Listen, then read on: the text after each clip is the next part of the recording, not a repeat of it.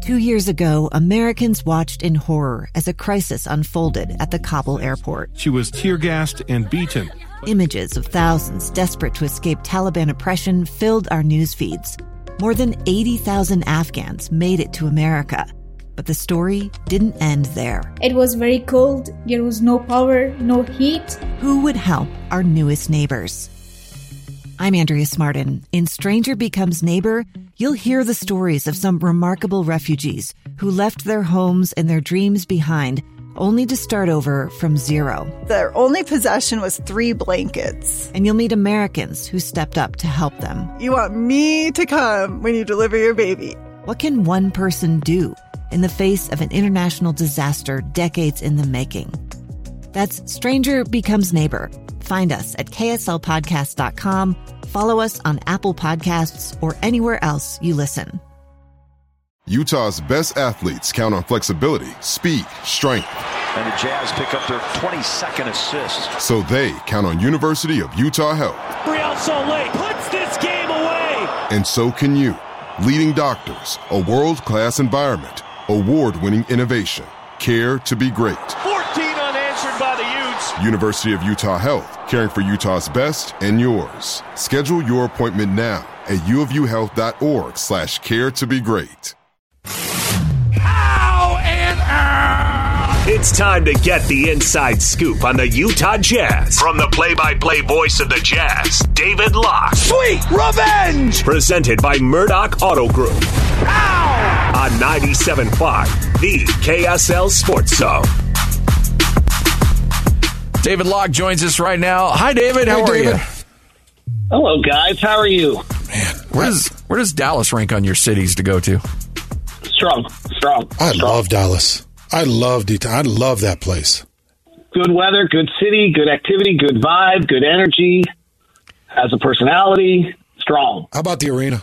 And and last year and this year we came from Oklahoma to Dallas, and that is really strong. That's like moving from, you know, like having your point guard go from being, you know, I don't want to say Stop.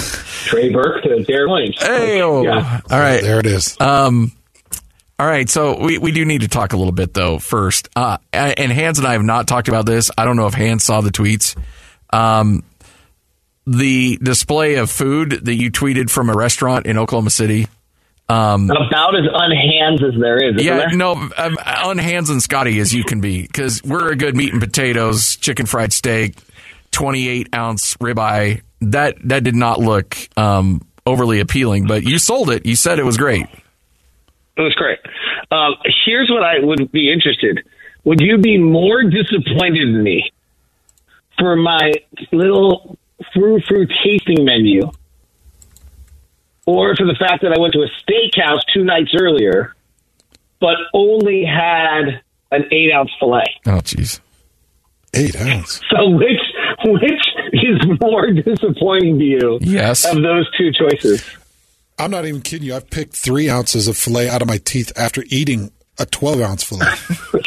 It's so gross. so you basically ate enough to just stick in your teeth. the porterhouse, the porterhouse for three is your perfect meal, right? Yes. Was that on? By the way, did you send that on Twitter Yeah, I'm looking. I don't see the. or was it on the old Gram? It, it was on the ground. Oh, okay. Oh, Because I, I I meant to show this to to uh, Hans and I forgot to. yeah. It was just. It was terrific. I was just trying to pull up the pictures. Man, David, I, I'm just looking at this Dallas Mavericks team uh, over these last couple games, and uh, it does feel like there's a level of dysfunction. I'm sure they're feeling the pressure, they're feeling the heat, or at least they, they've got to be. They're two and six in the last eight. Uh, Give me your thoughts on this game tonight. What what what does it mean for Dallas, and what does it mean for the Utah Jazz? Well, I think um, from Dallas, they've got an, uh, and I'm stealing this from Locked On Mavericks today. This was a really good point.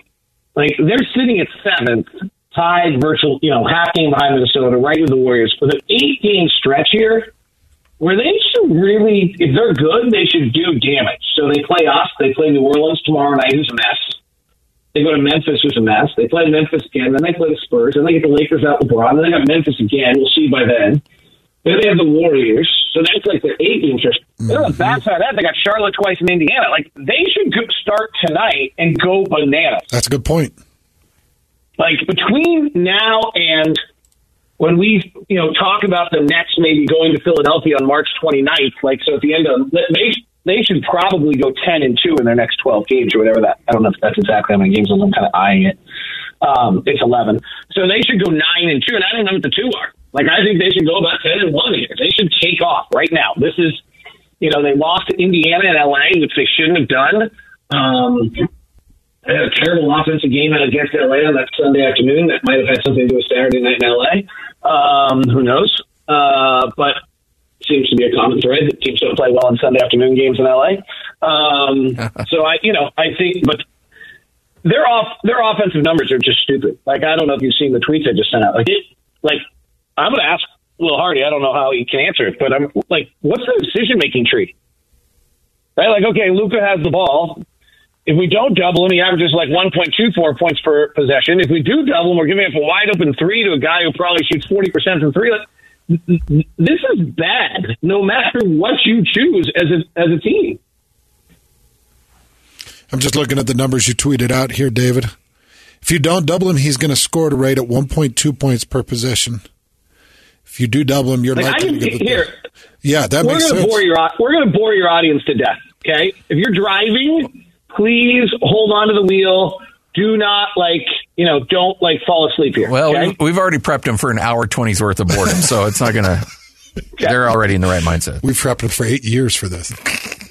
I Luka gets isolated at the top. Okay, everyone in the world knows he wants to go right. He still goes right two times more than he goes left. If he goes right, he averages 1.3 points per possession.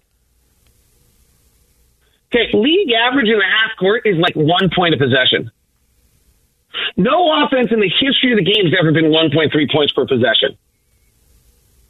He plays ISO from the top 51% of the time. If he's not ISO from the top, he's ISO from the left wing. Again, from the left wing, he's 1.24 points per possession. If he goes right, he has it on the left wing and he goes right, so he's going to the middle. Okay? He averages 1.27 points per possession. Ready for this? He takes a little step back, three little step back, 1.35 points per possession. Jeez. Like, good night now. On his three step back? It's 1.35 points per possession if he takes an early jumper isolated on the left side. That's his like shot. Isolated left side. He wants that three.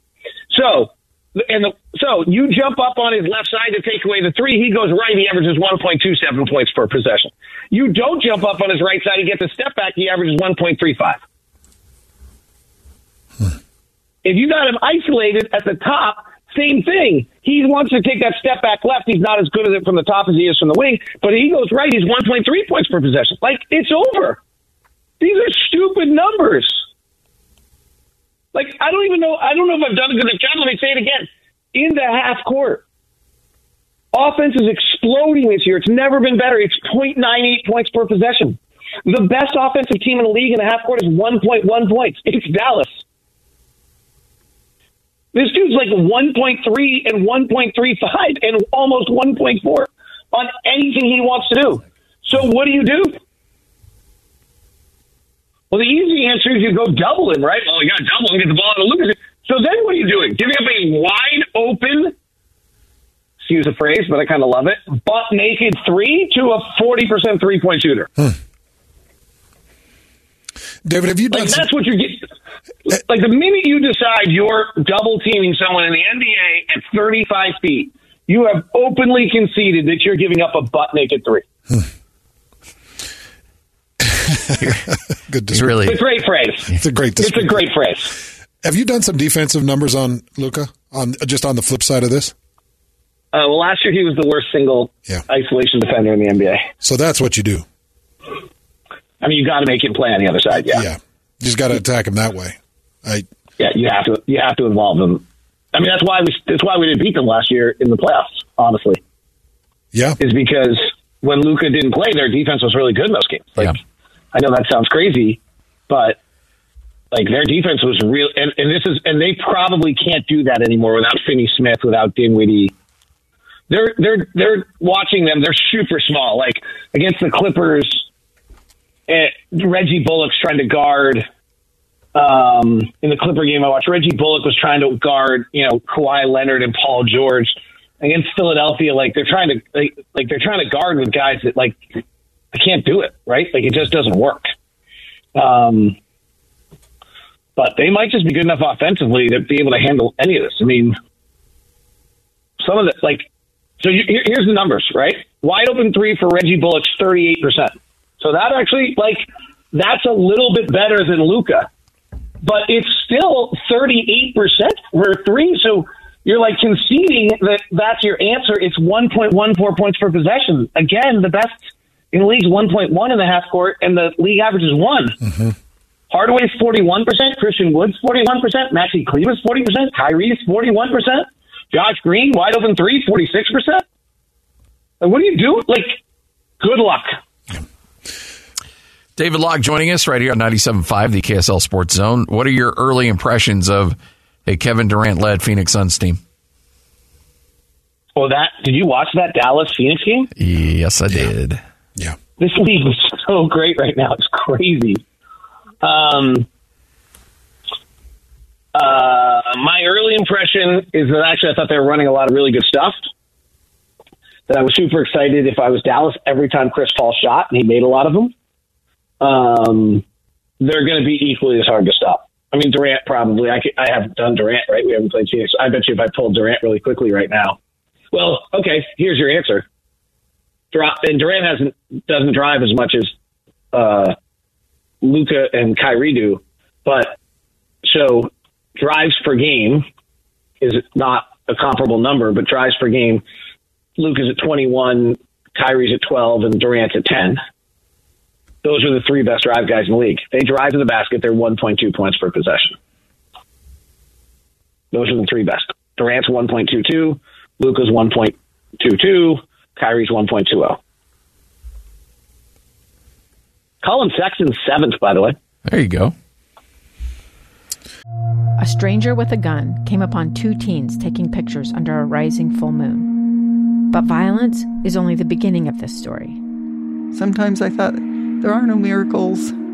Yeah, there are, and this is a big one. I'm Amy Donaldson, and I've spent my career talking about how lives are undone by violence. The Letter is a podcast about how lives are remade. Follow The Letter at theletterpodcast.com or wherever you get your podcasts. I'm just looking at uh, the, some of the box score from that Phoenix Dallas game 73 points between the two of them, Booker and Kevin Durant. And if Mike, so David, I've already bought into Phoenix, and I think they're coming out of the West, and I think there's a good chance they go get the championship if Kevin Durant stays healthy. But it comes down to what really boils down to, to for me is is, is DeAndre Ayton on board with pulling boards and doing the, the dirty defensive things that he's going to have to do, you know, the, the things that others are so adept at doing and, and maybe he doesn't want to do. If he buys in, you know what Chris Paul is going to do. You know what Kevin Durant and Devin Booker are going to do. I, I don't know if Craig and others off the bench are, are the answer, but it just feels like this team is set and ready to make a pretty brutal run right now. Why are we so dismissive of Denver? You know, it's a good question. Well, because I'm as guilty of it as anybody. Um, I just look at uh, like Jokic is un- Jokic is as unguardable as the guy. Like there's like three or four unguardable guys in the league: Durant, Jokic, and Luka. Like they're unguardable. Like, like okay, but here's the thing, and, and again, this is a very unscientific, very unnumeric way of looking at things. But I go and I say, hey, I will take Denver versus Dallas in a seven game series, and I will take Dallas. I will take Denver and Phoenix in a seven game series. Really? And I will you take would Phoenix. take Dallas to beat Denver. You would take Dallas to beat Denver in a seven game series. Right now, yeah, yeah. I mean, it, essentially, it'd be arena football in basketball, but uh, yeah. That's so interesting. So, like one thing. Uh, by the way, by the way, Denver, I like when David says he disagrees with you. He was like, "That's really interesting." It's a kind way of saying. Well, because I don't agree. Well, because like for example, like if you just put Luka on the or you put Nikola on the floor, they're like far and away the best team in the league, right? I mean, they're 20 points better per 100 possessions when he's on the floor offensively, and I think they're 12 percentage points better when he's on the floor defensively. Well, he's going to play more in the playoffs. Mm-hmm. Right? They're, they're only going to have eight minutes a night when he's not on the floor. They're completely unstoppable when he's on the floor. Their offensive rating when he's on the floor is a 120. I think. Oh no, I'm wrong. Their offensive rating when Nikola Jokic is on the floor is a 126. Oh, see, yeah, yeah. That's pretty good. Like, this is this is the story of the. Like I'm trying to figure out a little bit big picture for like as a Jazz fan, but also just as a junkie of the league. Like, what are we? Like, what's the answer here?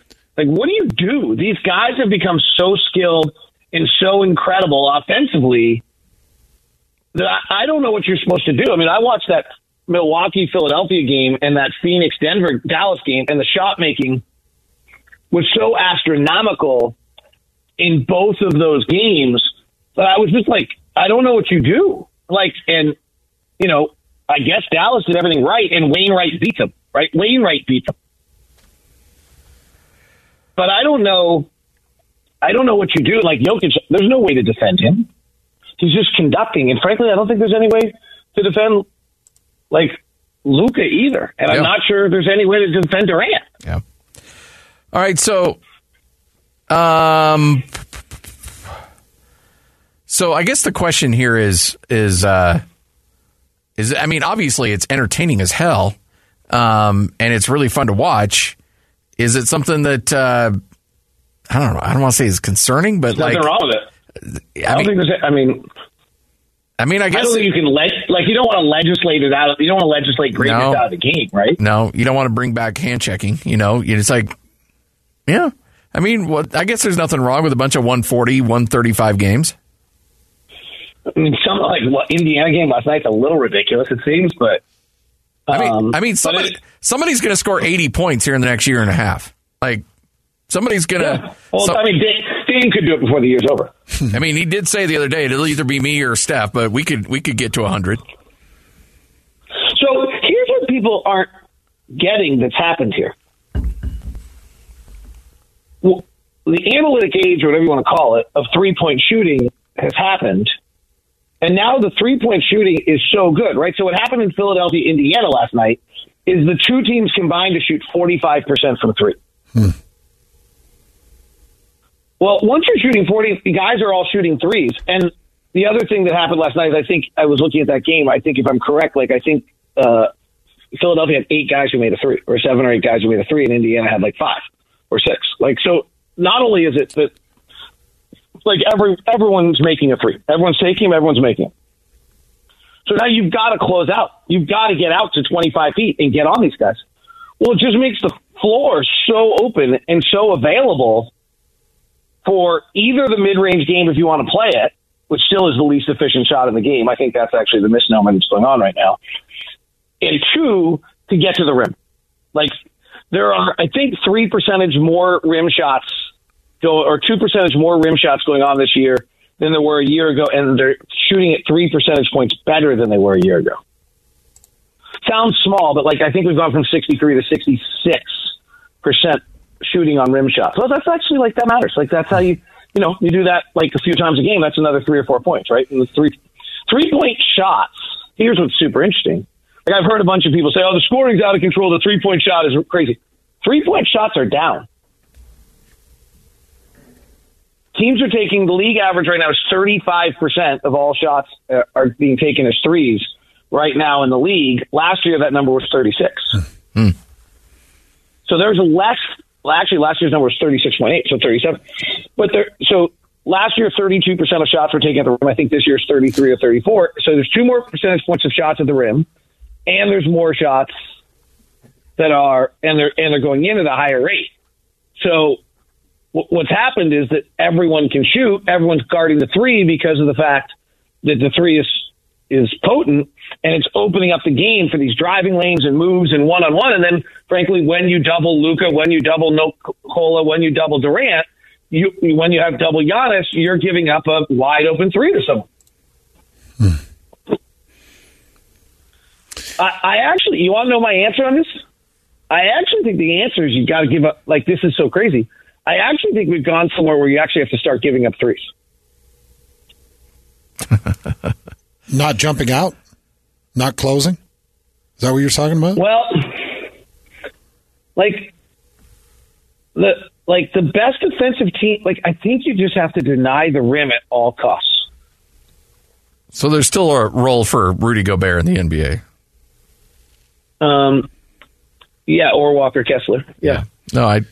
More importantly, hey, um, I, I think I don't know. I'm honestly, you guys, like I'm kind of fiddling with this on a nightly basis, trying to figure out like.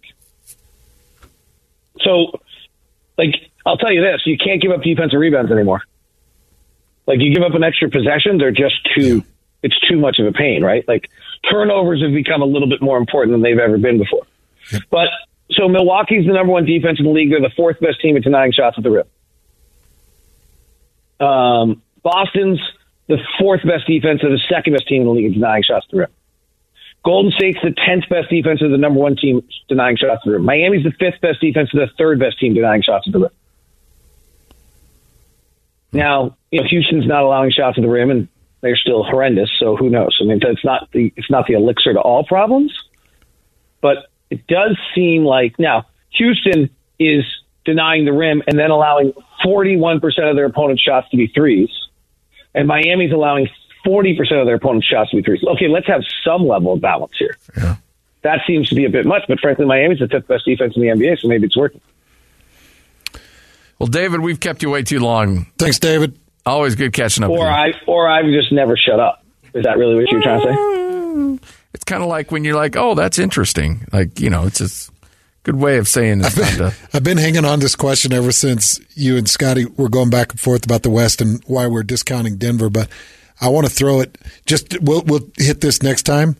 Draymond Green, Kevon Looney, Klay Thompson, Steph Curry. They're all back. They're all doing their thing. They went on a five game win streak. I think they lost the other night though. Um, you got you still got Jordan Poole coming off the bench. That Golden State team fully healthy against this Denver Nuggets team I still take Golden State to come out of that series. Two you, quick you, answers. I know we don't have time. You just mentioned quickly, that they're tenth best at stopping at the rim. Golden State for a quarter of basketballs looks better than any team I've seen all year. I always think that actually matters, like who actually looked the best, but it was only for a quarter. Watching Golden State late in games this year has been bothersome to me they have not been able to get actions off their usual stuff, and they fall into a bunch of isolation for Steph and Klay, and that's bad. Hmm. That makes sense. Thank you, David. Thanks, David. I'll be quiet now. Thanks, brother. That's David Locke right here on 97.5, the KSL Sports Zone. A gun in the face. Then all of a sudden, they all kind of lined up. They pointed their guns at me. And this is the point where I thought, I'm going to die today. Started two years of horror for an American in Venezuela. They said, You need to give us your phone and get ready because you're coming with us. I'm Becky Bruce, and I spent a year researching and piecing together Josh and Tammy Holt's story about their ordeal in a notorious prison. That's when everything started to turn bad. We had another pound on the door. Boom, boom, boom and there was the police once again. You can binge all of the episodes of Hope and Darkness on KSLPodcasts.com or wherever you get your podcasts.